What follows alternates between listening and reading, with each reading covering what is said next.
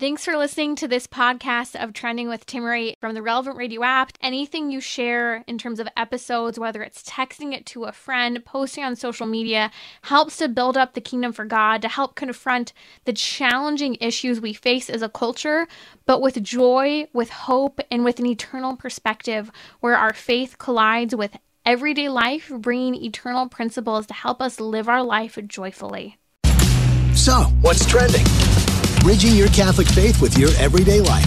You're listening to Trending with Timmerie on Relevant Radio.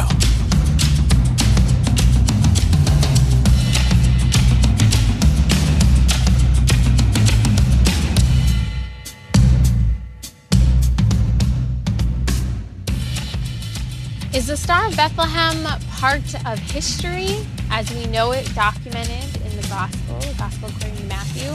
Or is it a mystery? This is what I love about our faith is as you dive into the texts of Matthew, Mark, Luke, and John, they're actually written as Greco Roman biographies in a way that was consistent with the time in which they were written, that would document historical events, historical people, and specifically a Greco Roman biography chronicling the life of a particular person. And so, if we take this as it was considered at the time and even to today by historians, then Matthew, Mark, Luke, and John are historical documents. And here's what's fascinating we have this mysterious star that appears and the wise men follow. Is it a real star? Well, we'll dive into that a little later on today on trending. It's the end ish of Advent. We're going into these final days leading up to Christmas, and our gaze in the church is called to some pretty heavy topics as we prepare to celebrate the Christ child, this innocent baby. We are also here being called by the church to ponder death to ponder death, the judgment, heaven and hell. And so we are in the midst of this four part series of death, judgment, heaven, and hell. And today we take up the topic of judgment. What do you know about judgment? Are you curious? Do you want to learn more? We'll give you kind of a Sparks Notes version of understanding the significance of judgment, but also starting to take a little more seriously the things we do in our lives. And this is what Advent's all about preparing the way of the Lord, preparing for the time of our judgment. And what better way to do that than this season of Advent and going to confession? I really challenge you this Advent. Make one thing on your to do list and that bucket list before every gift is given and received, before every meal is made, through every party is planned and house is cleaned, that you remember before even planning necessarily all of the timing for how many masses and which masses you go to this year because Christmas Eve is on Sunday, so we have to fulfill both a Sunday obligation along with a Christmas Day obligation. Lots to navigate. I'll tell you what we're doing this year. My family's always had the tradition of going to Christmas Eve Mass. And so I'm not a fan personally, usually, of going to vigil sat- Saturday Masses. I I feel like Sunday's the day that, you know, the Lord has made. It's a day that we're meant to go to church. And I personally just don't, I'm not crazy about going to vigil masses. I kind of look at Sunday go, well, what do I do on Sunday if I'm not going to mass? But this year we are going to the Saturday night vigil for Mass. So that's how we're navigating getting our two Masses in. And if you have any questions about that, we're happy to take that as well. But another way you could go is you could go to Sunday daytime morning Mass, which a lot of parishes have navigated a little bit different of a Mass schedule on Sunday. So be aware because the Sunday Mass schedule might be different in the morning than you're used to. And then going, you could go two in one day. You could do then the Vigil Mass for Christmas, celebrating Christmas Mass, or you could go to Christmas Day. So there's your PSA, your public service announcement for the day on navigating everything surrounding Mass this year because it's a little more complicated than usual when Christmas and Christmas Eve fall directly around that, that, Sunday obligation that we have. But what a joy! What a great season. So we'll dive into the topic of judgment a little later on here on the show because I think I totally got distracted talking about our Sunday obligation. Joining me today on Trending is licensed marriage and family therapist Michael Gasparo, and he's on the front line and working with people who struggle with their sexuality, especially same sex attraction, among other topics. You, Michael, have also shared your testimony here on Trending before. If you want to share any of that, um, kind of qualifying this topic, but I thought it was so timely that you and I come together today to have a conversation about the latest news coming out of the Vatican, which has stirred international headlines. Uh, there's this attempt in our culture today to try and make something impossible happen. And that thing is what you're probably hearing as claimed to have occurred in mainstream media. That is, the church has changed its teaching and that people who are in same sex relationships, quote, gay relationships, can now get married in the church or have their marriage blessed by the church. And so today, to give some clarification distinction, the Vatican released a really important document on the meaning of blessings, what it means to give and receive a blessing, and diving historically into the biblical tradition of blessing. So I might go up to Father and say, May I have a blessing? I'm getting ready to come on the radio show. Can you please bless me? Pray for me uh, that I might only speak the words that our Lord has in store and only his teaching. Uh, a baby often priests love to bless babies or when a priest is first ordained the tradition of the church is that after the priest is ordained he has a very special blessing that he can impart for the first year of his priesthood. And it's highly encouraged within the church that if you know a brand new priest that you ask him to impart his new blessing as a priest upon you. And so we'll dive into a little bit of the theology of blessing, but here's what happened. In this document, it was really taking up this top this issue from the dicastery of the doctrine of faith at the Vatican of blessings for same-sex unions.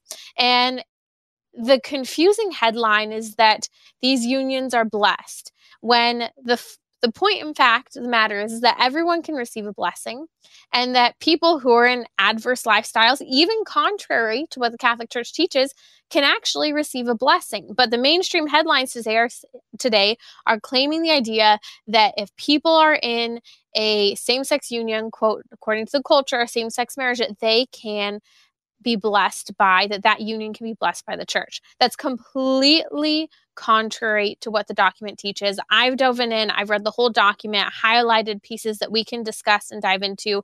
And joining me now is licensed marriage and family therapist Michael Gasparo. He has also read the document. We're going to shed some light and clarification on a topic that is pretty serious. And I think there's a lot of negligence on the part of mainstream media. And one, just understanding what a sacrament versus a blessing is, Michael, and also mm-hmm. trying to change what the church teaches and the perception of the eyes of the world. Welcome welcome to Trending. Thanks. And I think it's really important when we start any conversation like this, which can be such a divisive, polarizing topic, to keep in mind this idea that God is one and that when we speak about things are, in my opinion, as lay people in the church, but even in the hopes of how the leaders would speak about things, would be in a way that orients us towards unity as a church, as opposed towards high, heightening polarization. And I think that principle is really important because God longs for us to be one and not to be in these like scattered corners of the of the faith. Mm, yes. And the document's really clear. It actually, I thoroughly enjoyed reading the document because it provided clarity as sometimes even priests within the church have a hard time distinguishing um, how they can navigate this topic. And so let's just dive in a little bit. It's really clear in the document that, that the declaration of the church, and this is what's I think maybe startling people, is that this is referred to as a declaration, a declaration on the specific topic of blessing same sex unions or same sex people who are in same sex relationships. And and irregular people are, other irregular and, situations too which could be like yes. divorced and remarried catholics and things like that. Exactly exactly. And so in these situations um, the the document specifically addressing this topic it's been a topic that has been uh, I think up for debate over the last two years in the mainstream media as they lack the understanding that the sacraments of the church can't change. So I think a good starting point is to distinguish between a sacrament and a blessing. Anyone can receive a blessing.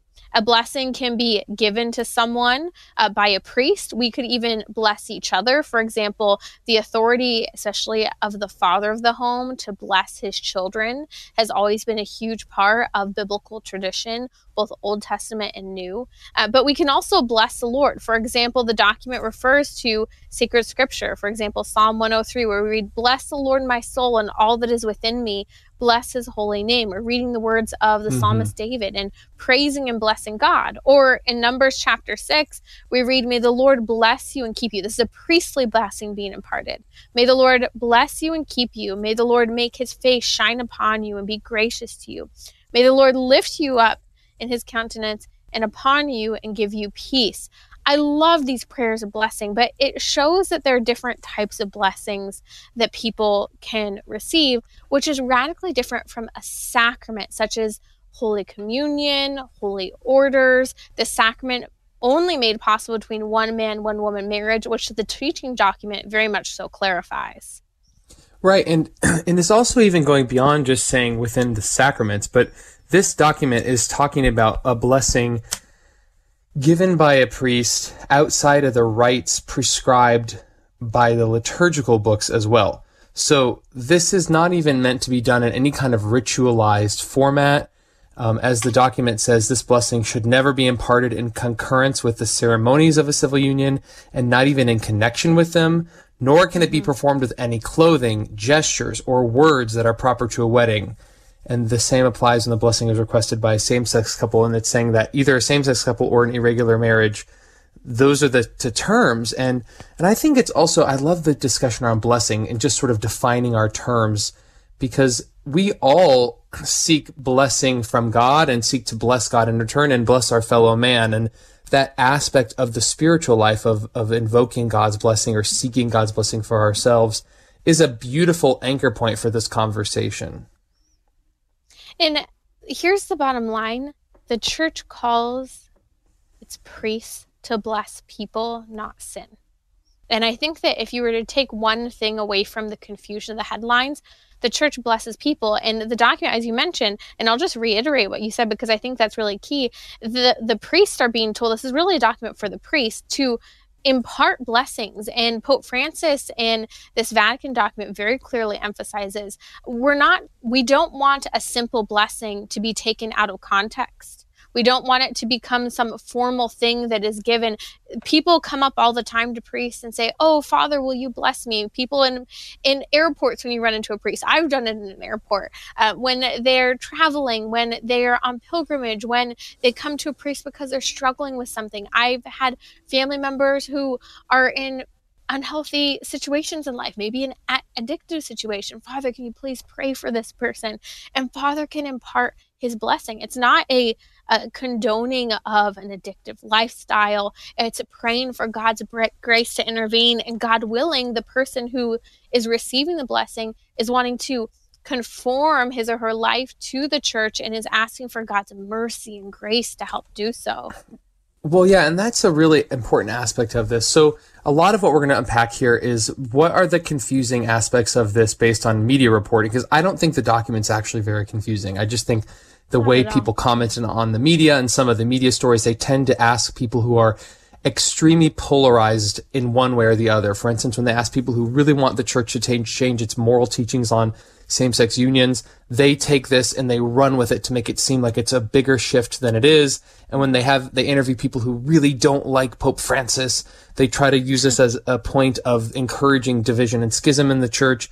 And I think that's why it's great that we're saying, hey guys, read listeners who care, read the document. It's not very long. It's about a 15 minute read.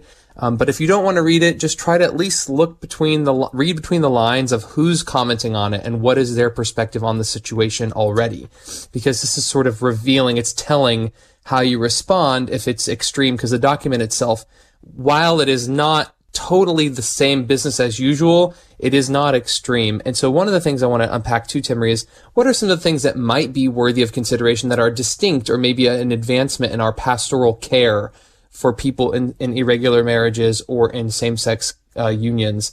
And one of the things that comes to mind too, Timmerie, is this especially important line. I hope you don't mind. I'd like to read another line here.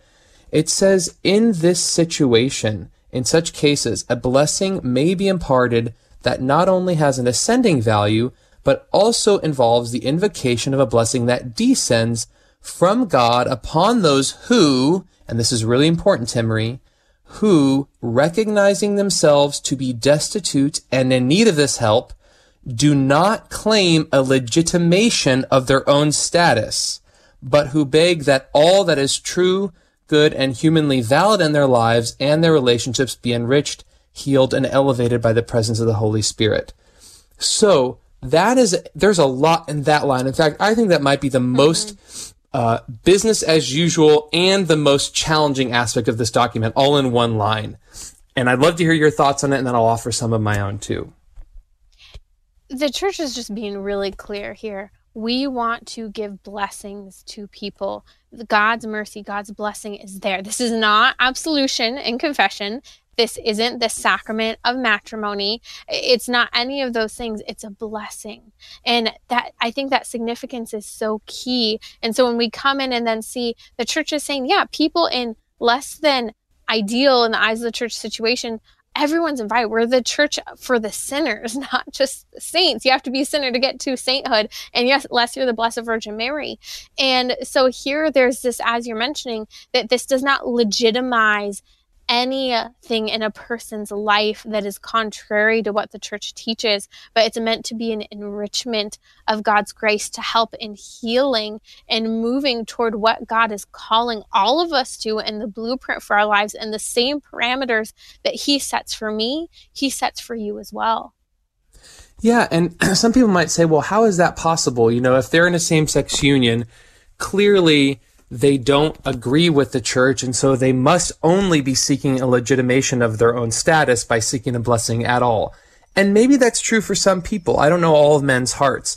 And I would encourage priests and, and people of the ordained ministers of the, of the gospel that would be considering being in this position to make this blessing or give this or not to really focus on that line is this, is this couple that is coming before me of this is two people who, who claim to be in a romantic relationship are they recognizing themselves in need of help from God? And are they not claiming, they do not claim a legitimation of their own status? And mm-hmm. that is really important for a variety of reasons. But let me give you an example. I've worked with people who have come to therapy, Timmerie, and I have to be vague in my descriptions and change things slightly because we respect client confidentiality. But I know people and have worked with people who are in unions with the same sex but through a slow and gentle reversion have begun coming back to church. Okay. Mm-hmm. So they're starting to go back to church and they acknowledge that something is not right. Okay. I know I'm not supposed to be in this union with someone of the same sex, but maybe I feel stuck or, or maybe I'm in an addiction or maybe I, I don't fully, my heart isn't fully converted yet because part of me is clinging and has attached to this this old way of living but here I am and I want to be here. And that is somebody that not the only type of person that comes to mind but one kind of I want to paint like a vivid picture for people of the type of person who may very sincerely be seeking God's blessing on the union they're in when they realize it's less than ideal, but aren't yet able to totally renounce or revoke or move past the aspects of that relationship which are unhealthy or sinful. And I'd also like to say, Timmerie, when people are seeking this blessing and acknowledging themselves to be in need of help from God, we should always meet them with compassion first. That should be the default. And this document says that a lot. It reiterates it multiple times that people who acknowledge themselves humbly as sinners like everyone else, grace should be our initial reaction, not a measuring stick because mm-hmm. anyone who shows even the slightest openness to the God of creation who loves them infinitely more than we could ever love them, God will use that like a crack in the door to burst through with his mercy and love and continue to, to gently and patiently and slowly move their hearts and minds. And I actually want to emphasize this even more because you don't know what that person's life has consisted of to lead to where they are and what it's mm-hmm. taken for them and God to move in their lives to bring them back to at least being open to the church. And so we should water those seeds as best we can as members of the of the body of Christ. That's licensed marriage and family therapist Michael Gasparo. He is on the front line working with people who experience same sex attraction, especially who want to live in accordance with their Catholic faith, have unwanted same sex attraction, or trying to work on healing and things that have happened in their lives. And Michael, we're diving into the topic of the document that came out of the church yesterday on blessings. Mainstream media is saying that the church is now blessing same sex marriages, same sex unions, because there's no such thing as same sex marriage because you can't have marriage without a man and a woman and the potential for new human life through that union.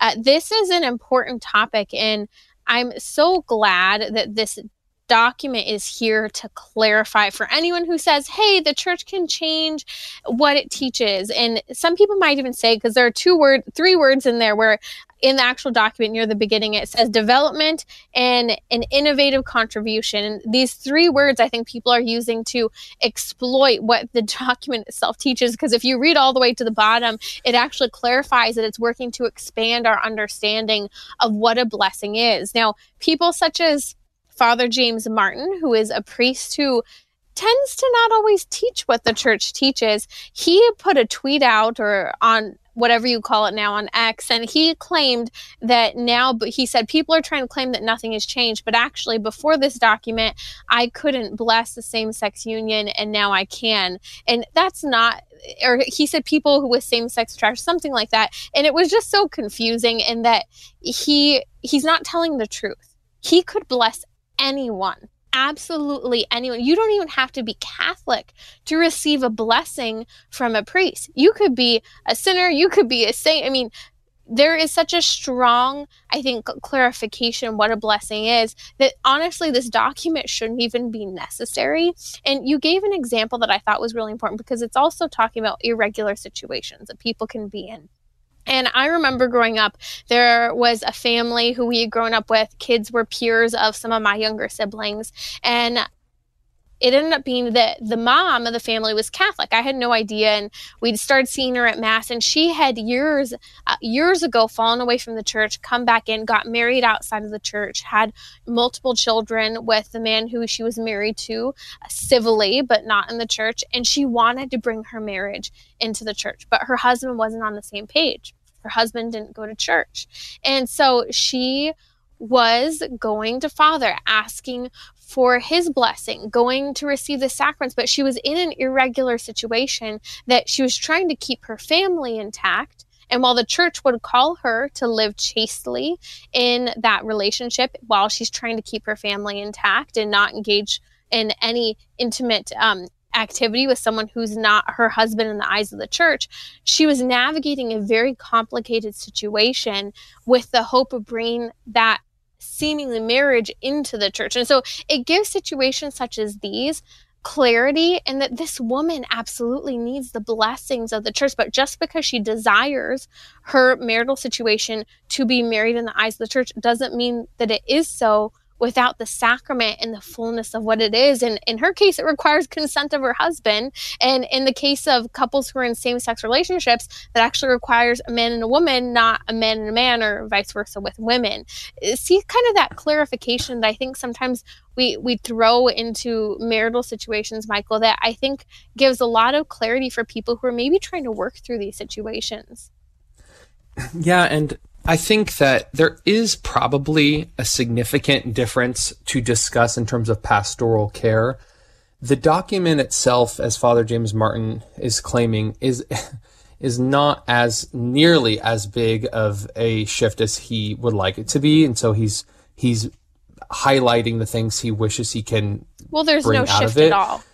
Yeah, there's but, no shift at you know, all. It's just, I only can comment on him because he's a public figure and he right. delights in in commenting on these things publicly. So I'm not interested in dragging people through the mud, but he is also stoking confusion, I think, based on his own desire for what the church should or should not do. Um, right. The the thing that I would note that is, I think, probably an advancement in pastoral care is that the document acknowledges that if someone is in an irregular situation like the one you described, or in a same-sex union, they that they acknowledge that someone may have aspects of that relationship that are true, good, and humanly valid in their lives, and that their relationships be enriched, healed, and elevated by the presence of the Holy Spirit. So the church is sort of saying, like, we acknowledge that you're in a relationship of some kind with this other person and that there are aspects of it that are not sinful. And I think there was fear in the past that acknowledging any good within a regular situation of, of, a married man and a woman who are, you know, not married in the eyes of the church or in a same-sex union claiming to be in some kind of civil union or maybe legally in some kind of civil union. If, oh, if we, you know, acknowledge any good between these two people, then somehow we're going to send them down the slippery slope of continuing that and never repenting from it. Um, and I think this document does challenge us to see them where they are and also see potentially good aspects of God working through people in irregular situations. You know, somebody can be loving towards another person of the same sex. We know that through just healthy friendship, right? So those two people who are in a same sex union may have aspects of their relationship that are friendship oriented. But anything that is imitating marriage, leading towards marriage, sexual in nature, all of those aspects of the relationship that would be disordered or in the church's eyes uh, clouded by sin like this relation like this document says mm-hmm. then that aspect of the the relationship is what we're asking the holy spirit to reveal so right. the hope would be i think this document highlights that by helping bring blessing to these people, you're actually bringing the Holy Spirit to help them have deeper conversion of heart away from the aspects of their relationships that are sinful. And the reality is, Timmerie, if it's a same-sex union, it can never be elevated to the status of marriage. It will never be able to because it's intrinsically disordered. But if there is an opposite sex couple in an irregular situation, it could help move them towards legitimizing their marriage as a sacramental marriage. Or if it's a same-sex union, it could help move them towards separating the aspects and teasing out and undoing the knots of sin that are clouding that relationship and helping establish maybe one day a separation and better boundaries and a real authentic friendship, not based in disordered desires, etc. So clarifying, I love that you point to this almost perfectionist mindset where the church is saying just like it has always said, and it isn't even, it's no development in what the church has taught. It's saying there's no changes. It's saying basically get over this perfectionist mindset of being unable to see the good in people and good even that can come out in the midst of the situations. Not that it's good, but that there's still good interactions people have. And I'll just give a brief example. I have had multiple family members in same sex unions. In fact, same sex unions that have lasted much longer than my own life and who were around us. And can I say that there was respect and there were loving interactions between them and also toward my family and others, and that we enjoyed our time with them?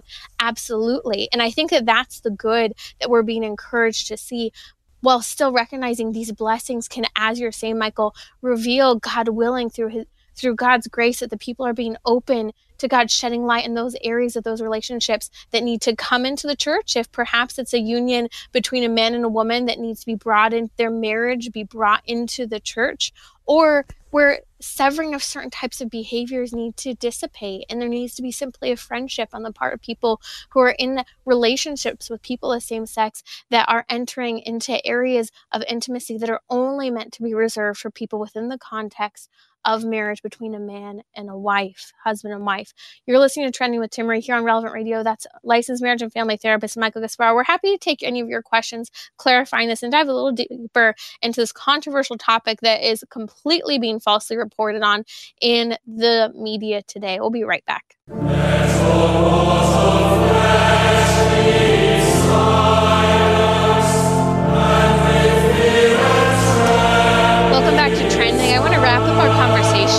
On the headlines you're hearing all over in the media that the Catholic Church now blesses same sex relationships. It's not true. Nothing's changed in the church's teaching.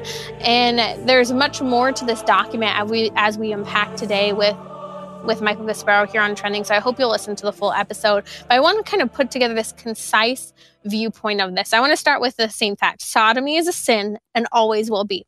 And I just need to put it out there because I'm getting a lot of questions that people are having surrounding this topic. Nothing's changed in the church's teaching. This is a clarifying document explaining what is a blessing and what isn't a blessing, namely a sacrament, and when these blessings shouldn't and should be imparted. And so while there are lies, and even some people within the church are coming out with public statements. I can think of one priest in particular who claimed, and this is not true, he said, Before I was forbidden to bless same sex couples at all, and today, with some, some limitations, I can't." That's not true. And he, here's where the clarification is a person can always be blessed, not the sin. This is not the sacrament of matrimony. And in fact, these blessings are not supposed to take place within the context of the liturgy, within the context of the Mass or any type of liturgical celebration, such as the marriage rite. In fact, the document very clearly addresses the prudential judgment that needs to be used on the part of the priests in terms of the timing in which they will impart these blessings. And that you, specifically, the pastor needs to use prudence and wisdom. I'll read directly from the document and quote, avoiding all serious forms of scandal and confusion among the faithful. And it goes on to say that these blessings should be simple, they should be um, they should be in an effort to avoid scandal. So, in other words, a couple should not be brought up in an irregular marital situation in the eyes of civil society, not in the eyes of the church. So, when people aren't married in the church, um, for example, man and woman, when people uh, who are man and man consider themselves married and are not in the church, not married in the church because they can't, for example, in a civil union, that these people should not be brought up, for example, in front of the whole congregation for a blessing. They shouldn't be brought up during Mass for a blessing. These are things that should not happen occur because the document's clear. We should avoid all serious forms of scandal and confusion. And sex outside of marriage is still a sin. Sodomy is still a sk- still a sin nothing has changed. And that's really key in this conversation because it, here the priests are being told to not go out offering blessings to irregular situations. So don't advertise these blessings to people and saying, hey, I'm blessing this type of situation, I'm blessing that type of situation. These are spontaneous, simple blessings where I could have a friend who is an addict and that person's living less than, uh, is not living a lifestyle that is in accord, accord with with moral behavior. And yet I can say, Father, can you please bless my friend? And the hope that the blessing imparted by the priest, giving grace to this person, that that may assist this person overcoming their addiction and healing.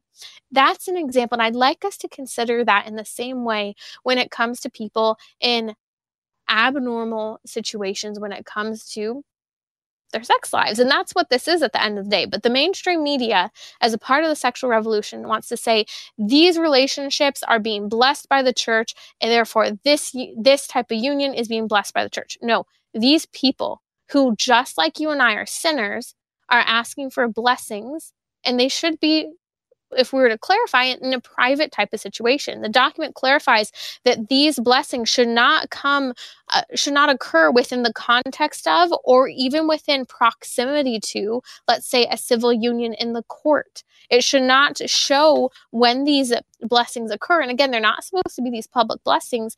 They shouldn't include any type of clothing that you'd wear to a marriage or any type of gestures that would occur within the context of a wedding and it should again be nowhere near a civil union. And so the church is really clear on this entire situation. Some people like to refer to it as a development or something innovative that's come out of the church. That language is really confusing because you can't innovate within theology. Sounds great and fun if you're an artist, but that's not what we do when it comes to the church's teaching. It's not possible. And that's what's so beautiful is that the Holy Spirit really is protecting at a point in human history when the world wants to say anything goes, love is love. The church is really protecting that we bless people, we don't bless sin, and that we call everyone to conversion. So, no matter the circumstances, we're all called, no matter our marital status or uh, type of situation we're in, we're all called to behavior modification. We're all called to confession. We're all called to a firm amendment of purpose. We're called to live in accordance with the will of God, which means we follow the blueprint He has for our lives. And I think that even a simple explanation to consider too and I understand this more and more as a parent now, but there are things that your children do, and parents who have had children who've left the church and have who have lived adverse lifestyles know this better than anyone. You love your child, you don't love their behavior. And God willing, we can work toward that perfect love of God the Father, where we love that child unconditionally while not sanctioning appro- or approving unfaithful or outright sinful behaviors that they engage in. Oh, my three year old, in the chaos of the day that can ensue, does really good things and can do really naughty things at times. And sometimes when I'm punishing her, I might bring her in close and hug her and say, I love you. However, don't do that. Don't hit your sister or don't, you know, don't do that dangerous thing, whatever it was. But I can do it within the context of love. And the blessings are totally different and that they're far superior to me hugging my child, telling her I love her and correcting her at the same time. This blessing is blessing a person out of love and giving the grace imparted by God. It's not saying, hey, what you did was good. It's saying, let me give you this unconditional love for you and your person, not for behaviors. And so these distinctions are really important in hoping that we can see the conversion of people and draw them into the church. And as as LGBTQ activists try to say that the church's teaching has changed, or as they continue to try to say, yeah, this whole conversation about blessing isn't enough, we still want same sex marriage in the church, there will be ongoing fights to try and get that. And in fact, you're going to continue to see headlines like you have this week in the mainstream media over same sex marriage and claiming that it can, that the church's teaching can change, but it can't. And that's why we continue to see these headlines over and over again every time something clarifying what the church teaches comes out because people want to see that change. But God has a blueprint for the human person. God has a blueprint for our lives, and we're called to conform our lives to His way of living. Now, I'd love to take some questions on this topic. I know Joseph in West New York's on the line, or New York, New Jersey. Welcome to Trending, Joseph. What's your question today? Oh, hi, Tim. Uh, I wanted to say two points. I think the blessing is a good idea because people they need grace. And do these people realize when they're coming for the blessing what it's all about? And do they also can they receive communion? Oh, yeah. So, really, two separate questions. So, does a person know what the blessing is all about? Well, when we're being blessed, we're calling down God's grace to help us live our lives right in conformity to Him. So, do do do people fully understand what they're asking for when they're asking for a blessing? I think Joseph that there are people who are going to come to priests and they're asking for a blessing of their circumstances and situation in terms of they're asking for like an affirmation and approval. That's not what the church is dispensing.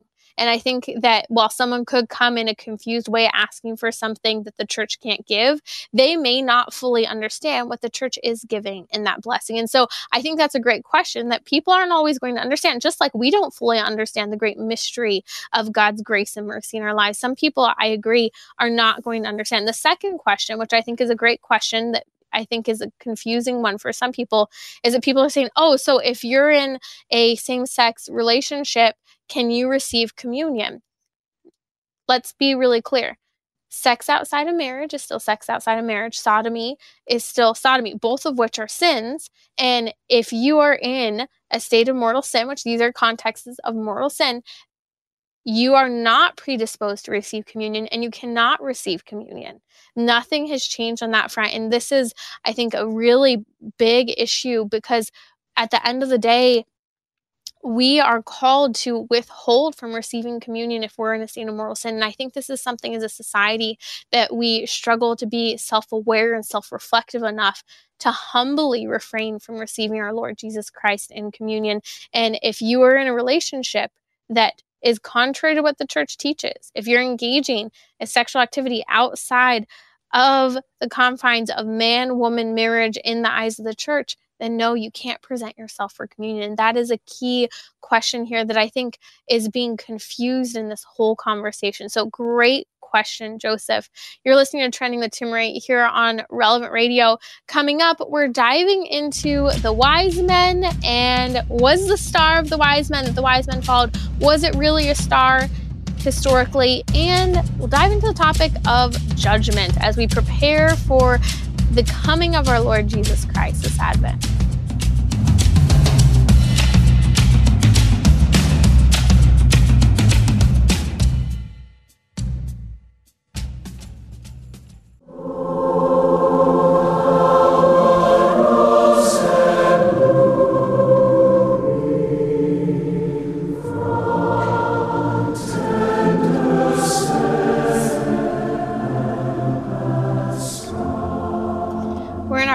Series on the four last things that the church takes our focus to at the end of the calendar year, starting with All Souls Day.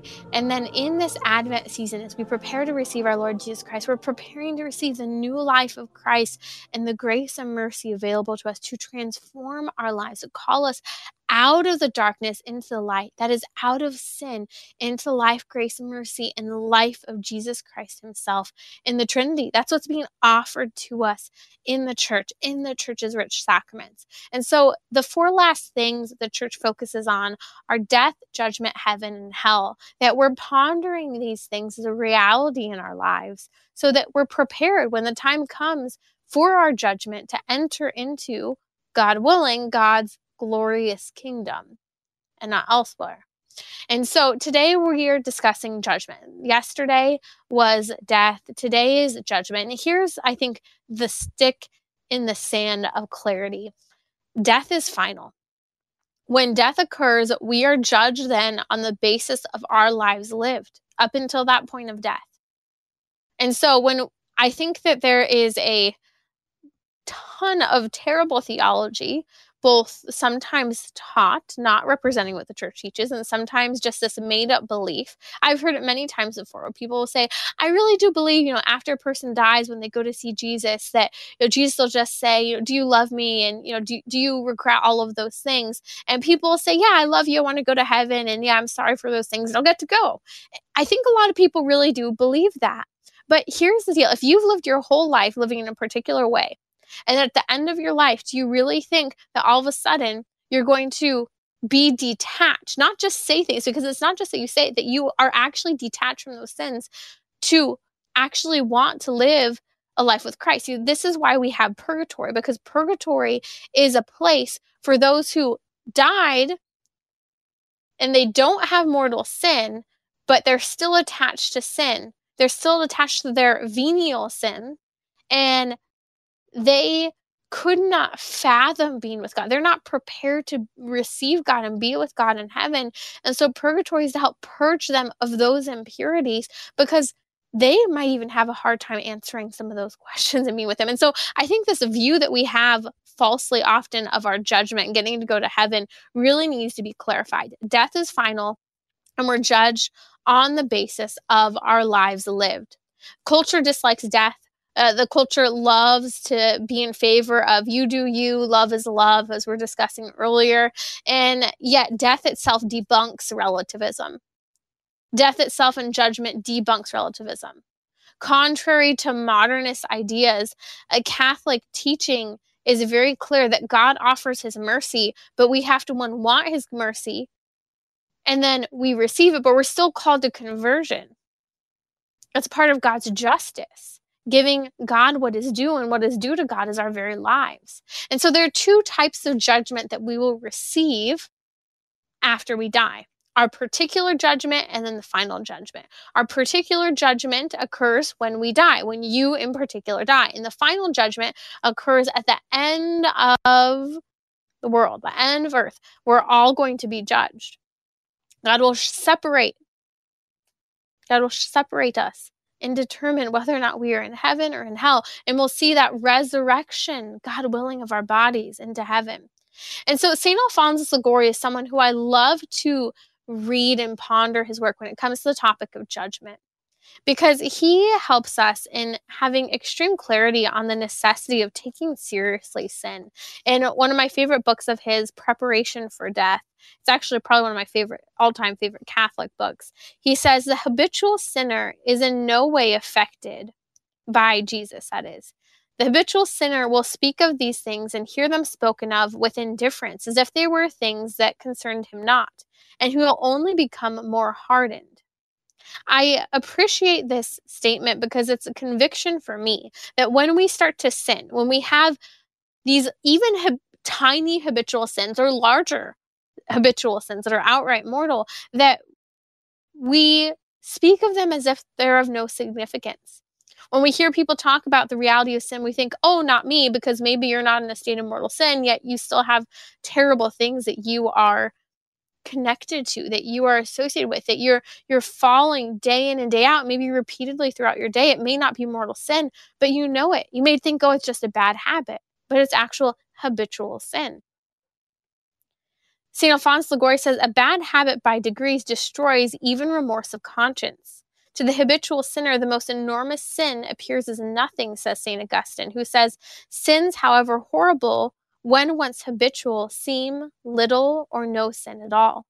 In other words, once we've formed habits, we fail to see them as sins. When, and so, what St. Alphonsus Liguori, what St. Augustine, the great history of the church is calling us to is awareness and examination of conscience so that we are prepared for our death because we are confessing our sins to God, receiving His grace and mercy in the sacrament of reconciliation, but that we're amending our lives.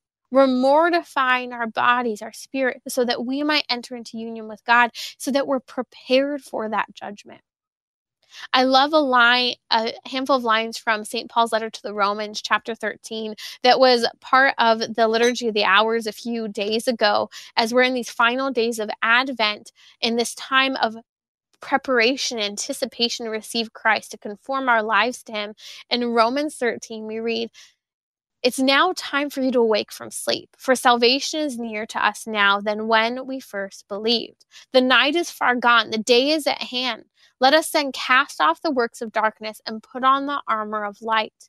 Let us conduct ourselves becomingly as in the day, not in reveling and drunkenness, not in debauchery and licentiousness, not in quarreling and jealousy, but put on the Lord Jesus Christ and make no provisions for the flesh to gratify its desires. I love this. The time, the night is spent. The time is gone that we had. It's time to wake up and put on our Lord Jesus Christ and make no provisions for the flesh. This is the call of the church at this season during Advent to prepare for our judgment, to prepare the way of the Lord, and to really start doing very deep work to root out and eradicate sin from our lives, take that sin to confession, and step into the conversion that God is calling each and every single one of us to. We'll dive deeper into our four part series on death, judgment, heaven, and hell. Heaven will be on Thursday here on Trending. I do want to speak for a moment as we're in this Advent season of the Star of Bethlehem. I've always been fascinated by astrology. It's one of those things that I would love to know more about um, sorry astrology astronomy. Um, i would love to you know study the stars more and see more of the constellations and i would love it especially with kids now though the time i take to uh, get outside and see the stars as much as i did I, I defer to sleep by far.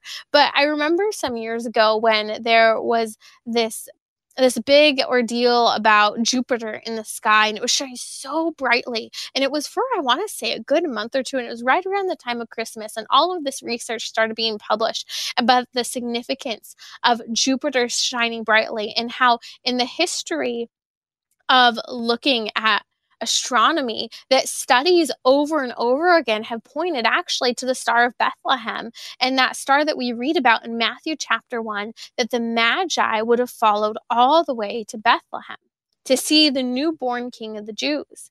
And in fact, there are three different, very prominent very, very prominent astronomers who have actually pointed to the reality of the fact that we have historical dating back to the time of about 7 to 6 BC, where there's a light in the sky that is consistent with what would have been the Star of Bethlehem, and that it's the it's the conjunction of two stars, Jupiter and Saturn, coming together, shining so brightly to make up that bright star that we know as the Star of Bethlehem. So I'll post a really neat article about this, food for thought, especially for your skeptic family members.